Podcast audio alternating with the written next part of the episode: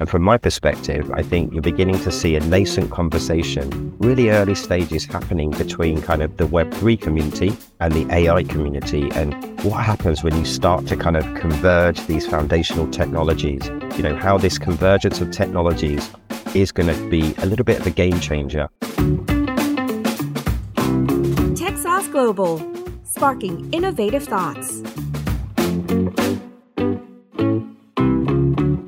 Hello, this is TechSauce Global Podcast, a podcast series that seeks to connect with leading professionals from various fields to gain insight, learn from them, and inspire a community with the latest innovative ideas.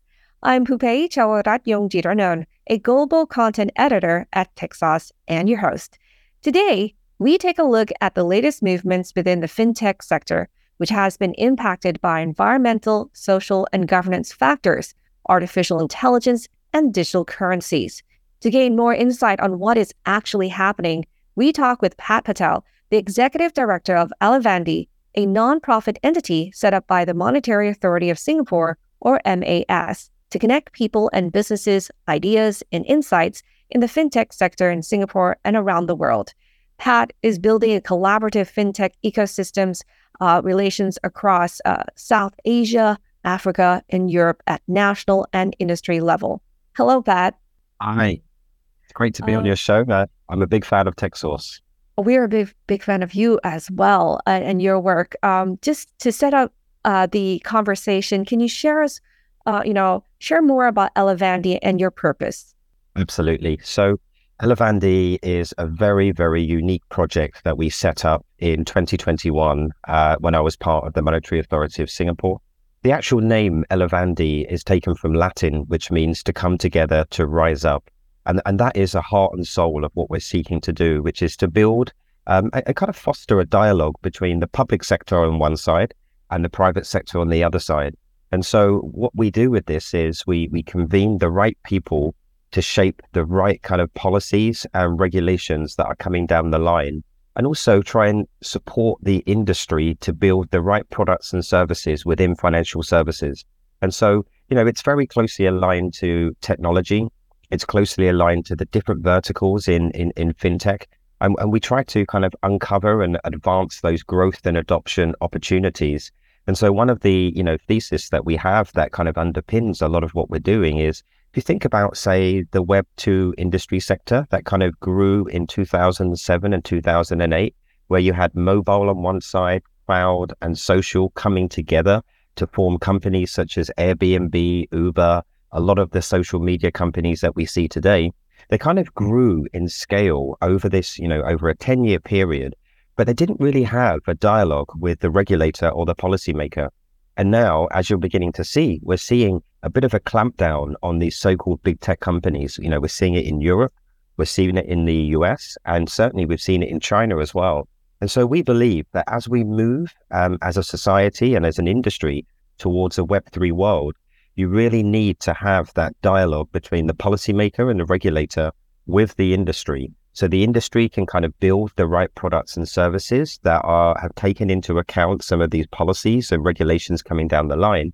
But also the regulator and policymaker can really understand where these technologists and innovators are driving uh, the financial services sector forward. And so, you know, it's a great project to be involved in. You know, we're a non-profit organization. Our KPIs are simply to advance fintech and tech in financial services. And so you know, it's an amazing time to be in this industry because there's so much change and disruption. Clearly, there are some tough times out there, but that's where some of the best products and services are delivered. And we see it as our mission to uncover some of those products and services and connect them to the right people with regulators, policymakers, but also investors and, and, and kind of corporate leaders so we can advance into multiple uh, jurisdictions. So it's uh, it's great times at the moment at Elevandi. I, I, I believe so. And it, it, it is true, right? Everything is evolving, everything is changing. Uh, but at the same time, you really have to have that insurance that's kind of like security blanket that we are able to work together, coincide with, you know, both the public and private sectors. Uh, when we take a look at the changes that we've seen in the fintech world, definitely it has been a whirlwind of some sorts. Um, what are some of the key changes you're seeing right now? Sure. So I, I think there's a, a, few key trends. You know, I could probably talk all day with you about this, but uh, I'll try to pick out a few. I think so. The first for me is if you think about fintech, it feels like the honeymoon period is over. You know, if you think in in between the years of 2016 to about 2022, there was lots of capital in the industry, and so that fueled a lot of growth of fintech.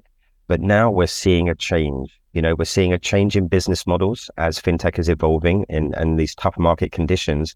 But we're also seeing challenges in the VC world that was traditionally used to fuel the growth and adoption. And, you know, I'm sure you remember in 2021, there were some amazing funding rounds, largely from the Western countries, um, where, you know, 100 million, 200 million kind of funding rounds, which, which is absolutely insane. In some cases, it was close to a billion. And so we're seeing a change at the moment in the sense that you know, exit strategies have changed. You know, that golden kind of handshake of a, an IPO is not necessarily paved with gold anymore. And, and, you know, we're seeing changes in, in how founders are looking at their businesses. And I think one of the, you know, interesting nuances here is that in the past, growth was kind of preferred over profitability. But that's flipped now and profitability is is the key um, the key phrase in in fintech at the moment because it's all well and good growing but if your business and your bottom line isn't isn't showing the right margins then you know you're unlikely to get your next funding round and so this dynamic is having a very profound impact on the fintech industry and in my personal opinion i think it's for the best i really do you know you need to build resilient business models and businesses that have, you know, viable products and services for today, not for tomorrow or the day after. But that's kind of one thing. The second piece we're seeing is is all around risk management. It's not massively sexy as a topic, but it's a very important one. And if you think about everything that's happened in, say, the last kind of six to 12 months, there's been a massive issue around businesses and how they manage their risk. You know, we've seen it in the banking industry. We saw it in the US with SVB. We've also seen it with Credit Suisse. And so, what we firmly believe is that a lot of businesses um, in the world today have risk frameworks that were fit for purpose yesterday and probably the day before yesterday, but they're not fit for purpose today or tomorrow or the day after tomorrow.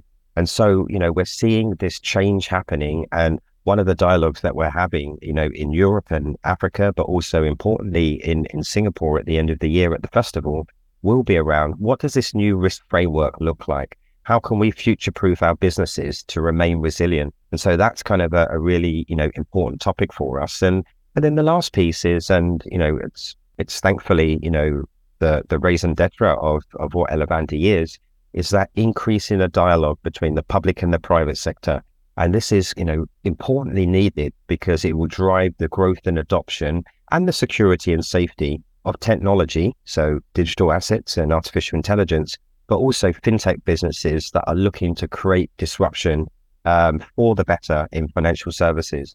So they are kind of the three areas. Just to recap, it's kind of it's it's around the changing business models and and VC landscape. It's risk management, and then the third area is around that public and private sector dialogue. It's amazing how, you know, what you're saying has uh, been echoed with a lot of the different speakers I've talked about, about you know, uh, I, what the world we are today is definitely not the world that we were in before COVID 19. And, you know, uh, longevity is, is the key. So, with these factors in mind, um, how do you see it impacting emerging markets, you know, specifically, you know, in Southeast Asia? No, no, it's a very good question. And and so I see a few again, a few changes. I think, um, you know, the concept of digital public goods um, is a really important one. So the best way to explain this is if you look at, say, what's in India at the moment, you have something called the India Stack. And that stack comprises of four key pillars. The first pillar is a digital identity system. The second pillar is, is all around payments, but an interoperability of payments and payment systems. The third one is around an exchange, so a data exchange of financial and non financial information in a trusted and secure way. And then the last area, which is mostly the, the, the, the trickiest part to get right, is that consent architecture.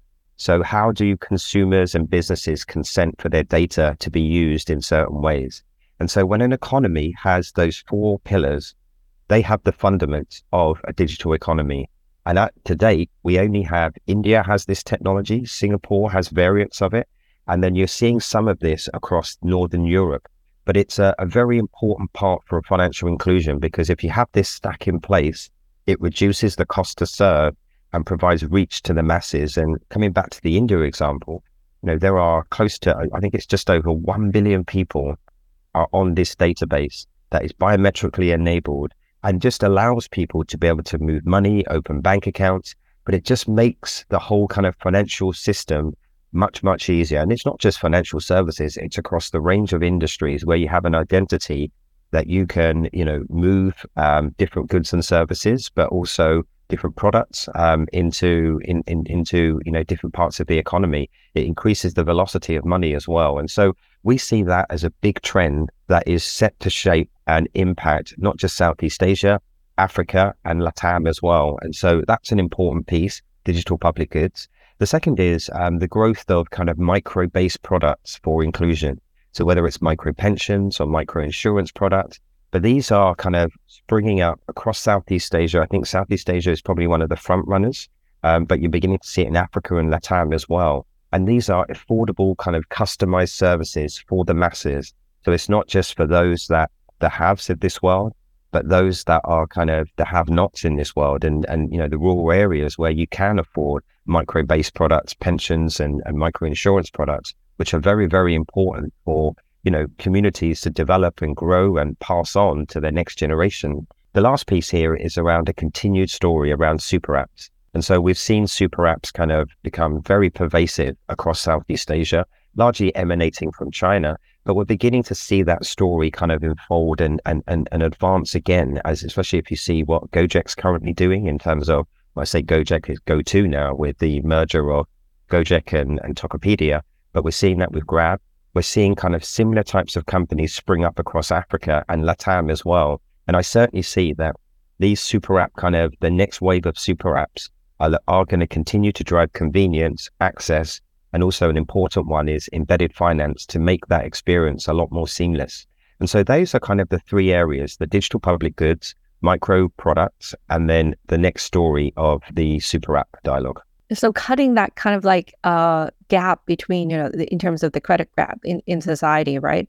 Um, at the same time we also have you know esg factors you know sustainability and environmental social and governance factors all impacting the finance industry as well how how has that been so far well it, it's been a stop start journey for the last few years and you know i think when markets are tough and conditions are very challenging it seems to take it seems to slow down the momentum of of ESG in in in in in, in corporates and and financial services. And you know, from our perspective, you know, these environmental considerations are going to be costly to start with, but they pay off in the longer term in terms of the the way consumers and businesses engage with your products and services. And you know, this is a desperation basically to move towards net zero and ideally net negative because this is an imperative. It's not an option anymore. If we want our future generations to be able to have the luxuries and, and live and breathe in, in the way that we currently do,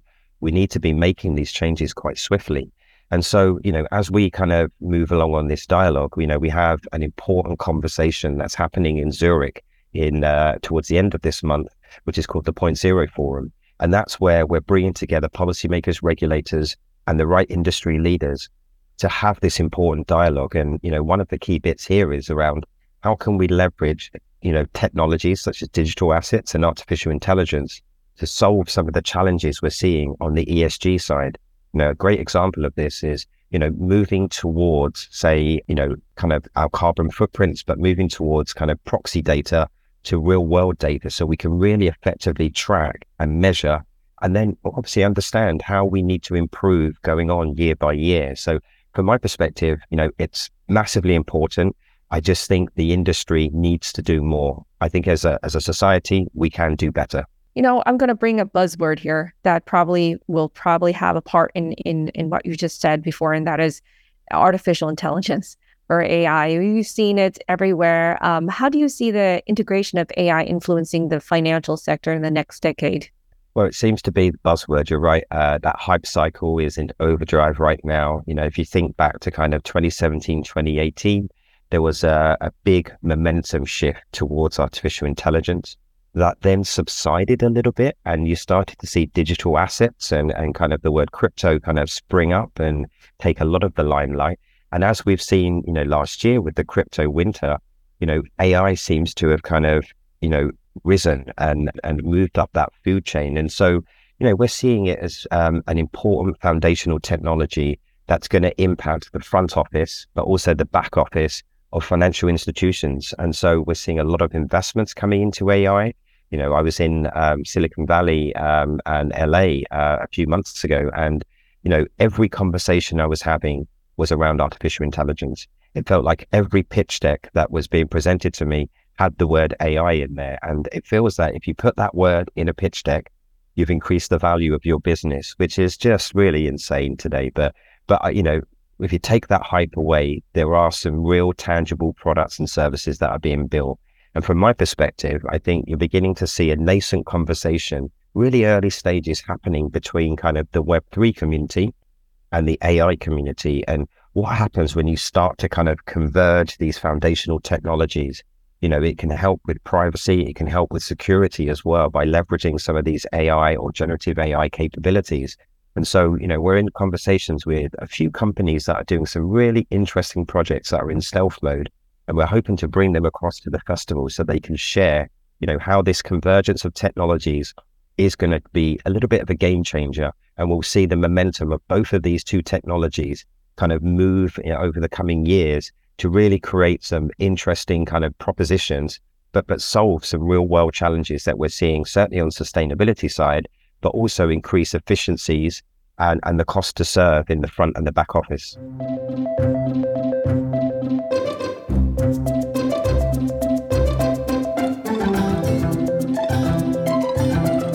You know, we, uh, it's also interesting what you said. You know, cryptocurrency has uh, kind of like up and down with that. But, you know, we have the rise of digital currencies and central bank digital currencies or CBDCs. Um, we can't deny it. So, what implications do you see for the future of finance on this side? On, on CBDCs and digital currencies, so it, it, it's massive. You know, from my personal perspective, CBDCs have taken a little bit of time to take off. You know, there's been these experiments, there's been industry consultations. You know, it feels like it's been going on for like five to seven years.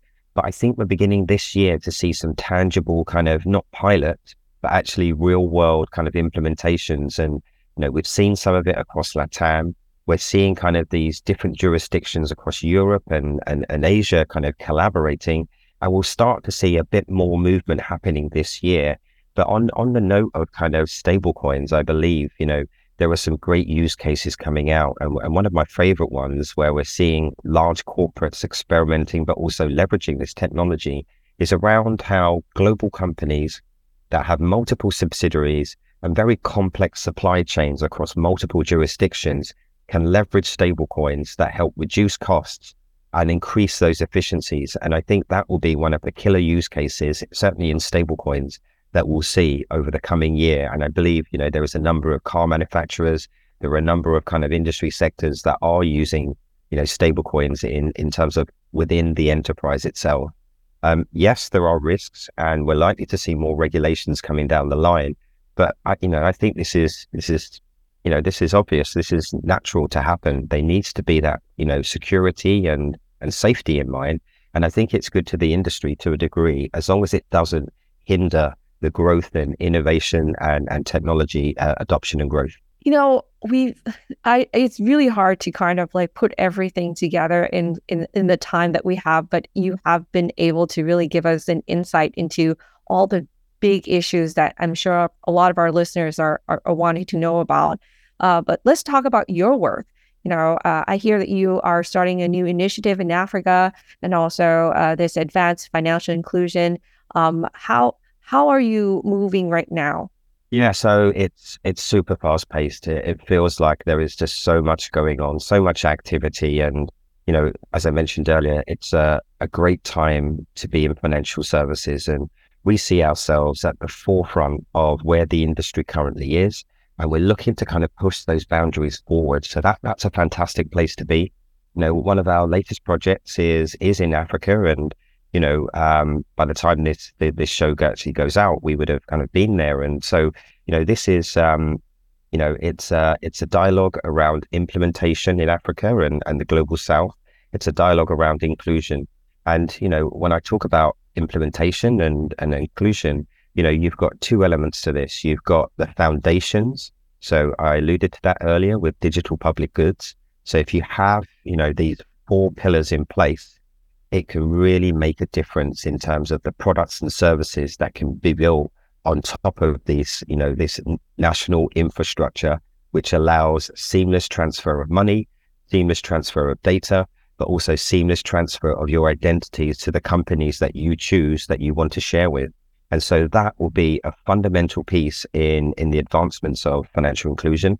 You know, another dialogue that we're going to be happening um, having at the Africa kind of the um, inclusive uh, fintech forum in in Rwanda is is around those verticals in financial services. So micro based products, as I mentioned, but also how do we start to look at kind of capital markets? How do we start to improve these kind of capital market infrastructure to attract more investment to come in and fund the next wave of businesses and, and that's an important dialogue that we'll be having, as well as supporting businesses to scale across multiple markets and ideally across different regions, because there are lots of opportunities for companies in Southeast Asia to export some of their products and services and partnerships across Africa, but also in Latam, because there's been so many great advancements in Southeast Asia. I think the the other kind of points to note here is, and the importance of what we're doing in Africa is that we're bringing a number of the presidents and prime ministers coming in for that dialogue with the industry. We'll also be bringing policymakers and regulators so we can really start to think through these infrastructure questions, but also that inclusion policy. So how do we create inclusive and sustainable fintech businesses?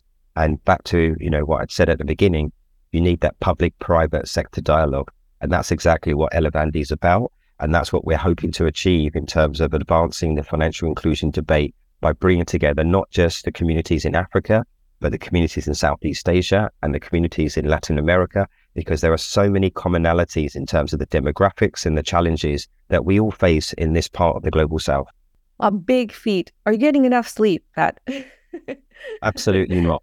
Um, Absolutely not. I, I, have I have amazing team. I, am very fortunate to have an amazing team. Yeah. You know, but yeah, it is very important, and and I'm so excited to hear about your work because of that point. You know, the the importance of the private public relationship that we really need, and and that connectivity that we kind of struggled with during the pandemic.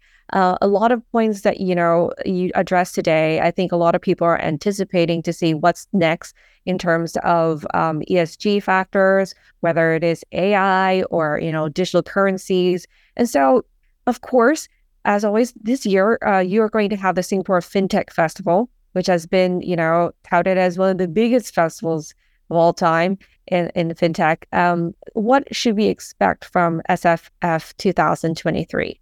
So, you know, we are so excited about what's going to come up, you know, in November. So it's the 13th to the 17th of November.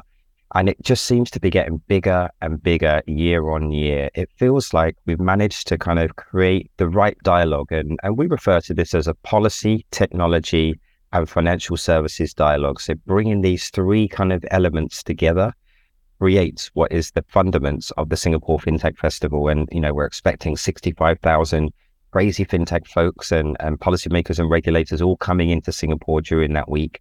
You know, our theme this year is around the applications of AI. So we'll be exploring practical use cases. We'll be exploring about the investment curve that's coming into um, into artificial intelligence. But we'll also be covering some of the other building blocks that we're seeing in terms of the important topics around Web3, uh, financial inclusion, uh, digital public goods that I mentioned, and then also, you know, that move towards kind of um, net zero. How do we achieve that um, in terms of, you know, um, driving forward, you know, new products and services, but also making sure we're doing this in a sustainable way. And so all of the dialogues that we have in, in Europe, that's happening at the Point Zero Forum at the end of June, and what we're having in Africa, all of these key dialogues and people will be coming across to the festival to continue that set of uh, conversations, but also continue the collaboration and the partnerships.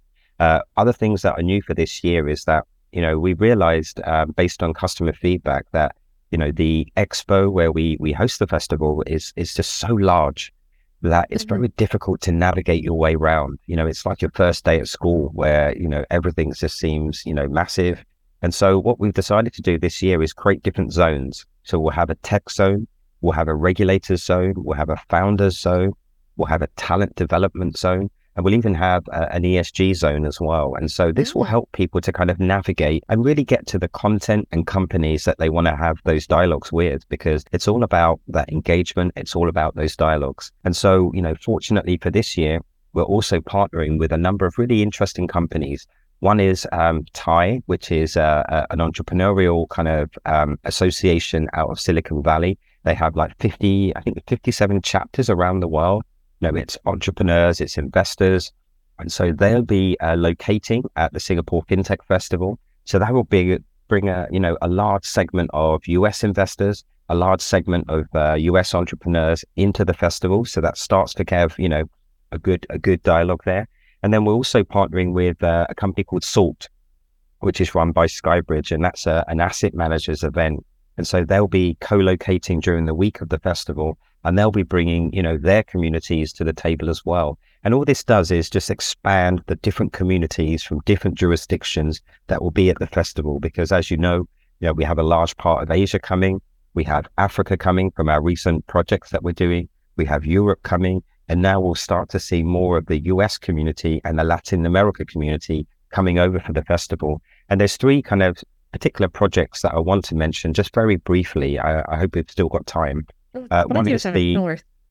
Yeah, oh, great. So one is the Insights Forum that we're running, and and this is a, a series of roundtables on point topic areas. So they're there intended to advance whether it's artificial intelligence, whether it's stablecoins, whether it's CBDCs, whether it's even cross-border payments. And we partner with these roundtables with some of the you know impressive organizations in the public sector and quasi-public sector. So organizations like the IMF, the MAS will be there, the Swiss government, the World Bank, the IFC, the Milken Institute. And so we partner with them to run these roundtables with the sole intention of creating a series of white papers on, on the dialogue that happens, but also looking to kind of influence and shape some of the policy choices that are coming down the line, whether it's stablecoins related digital assets or AI based.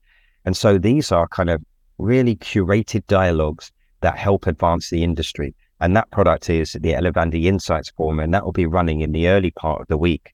Another product that we uh, were launching as well this year is the Capital Meets Policy Dialogue.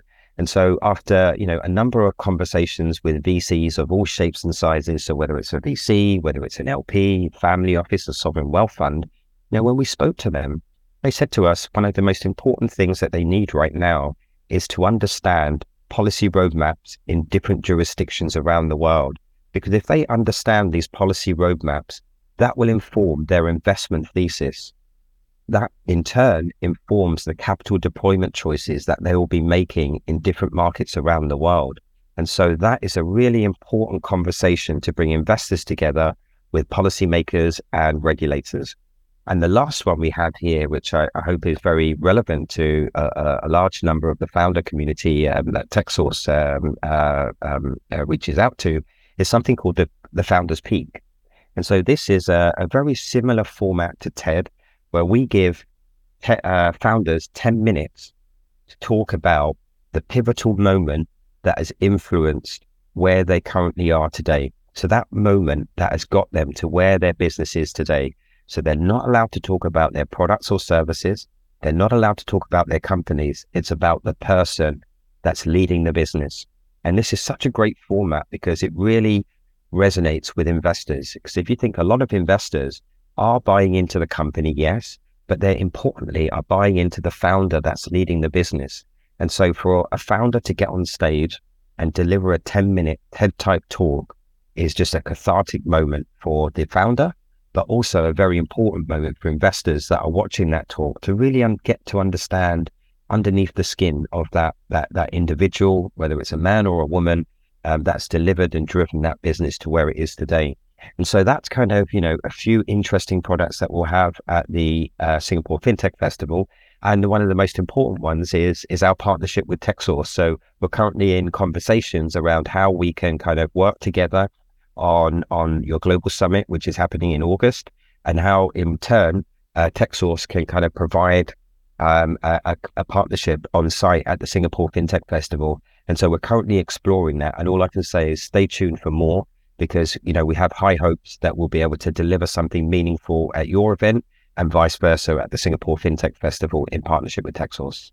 Wow, I am excited. Thank you, Pat. You did it well. Thank you so much for being with us here today and, and sharing your insights on the latest movements in fintech and Elevandi's work as well. We look forward to SFF 2023 and, of course, you as well being a part of the TechSauce Global Summit. Uh, this has been the latest episode of TechSauce Global Podcast. If you want to listen to more inspiring conversations such as this, you can find out the podcast series at techsauce.co forward slash en. Thanks for joining us. See you in our next episode of TechSauce Global Podcast. Sadika. TechSauce, sparking innovative thoughts.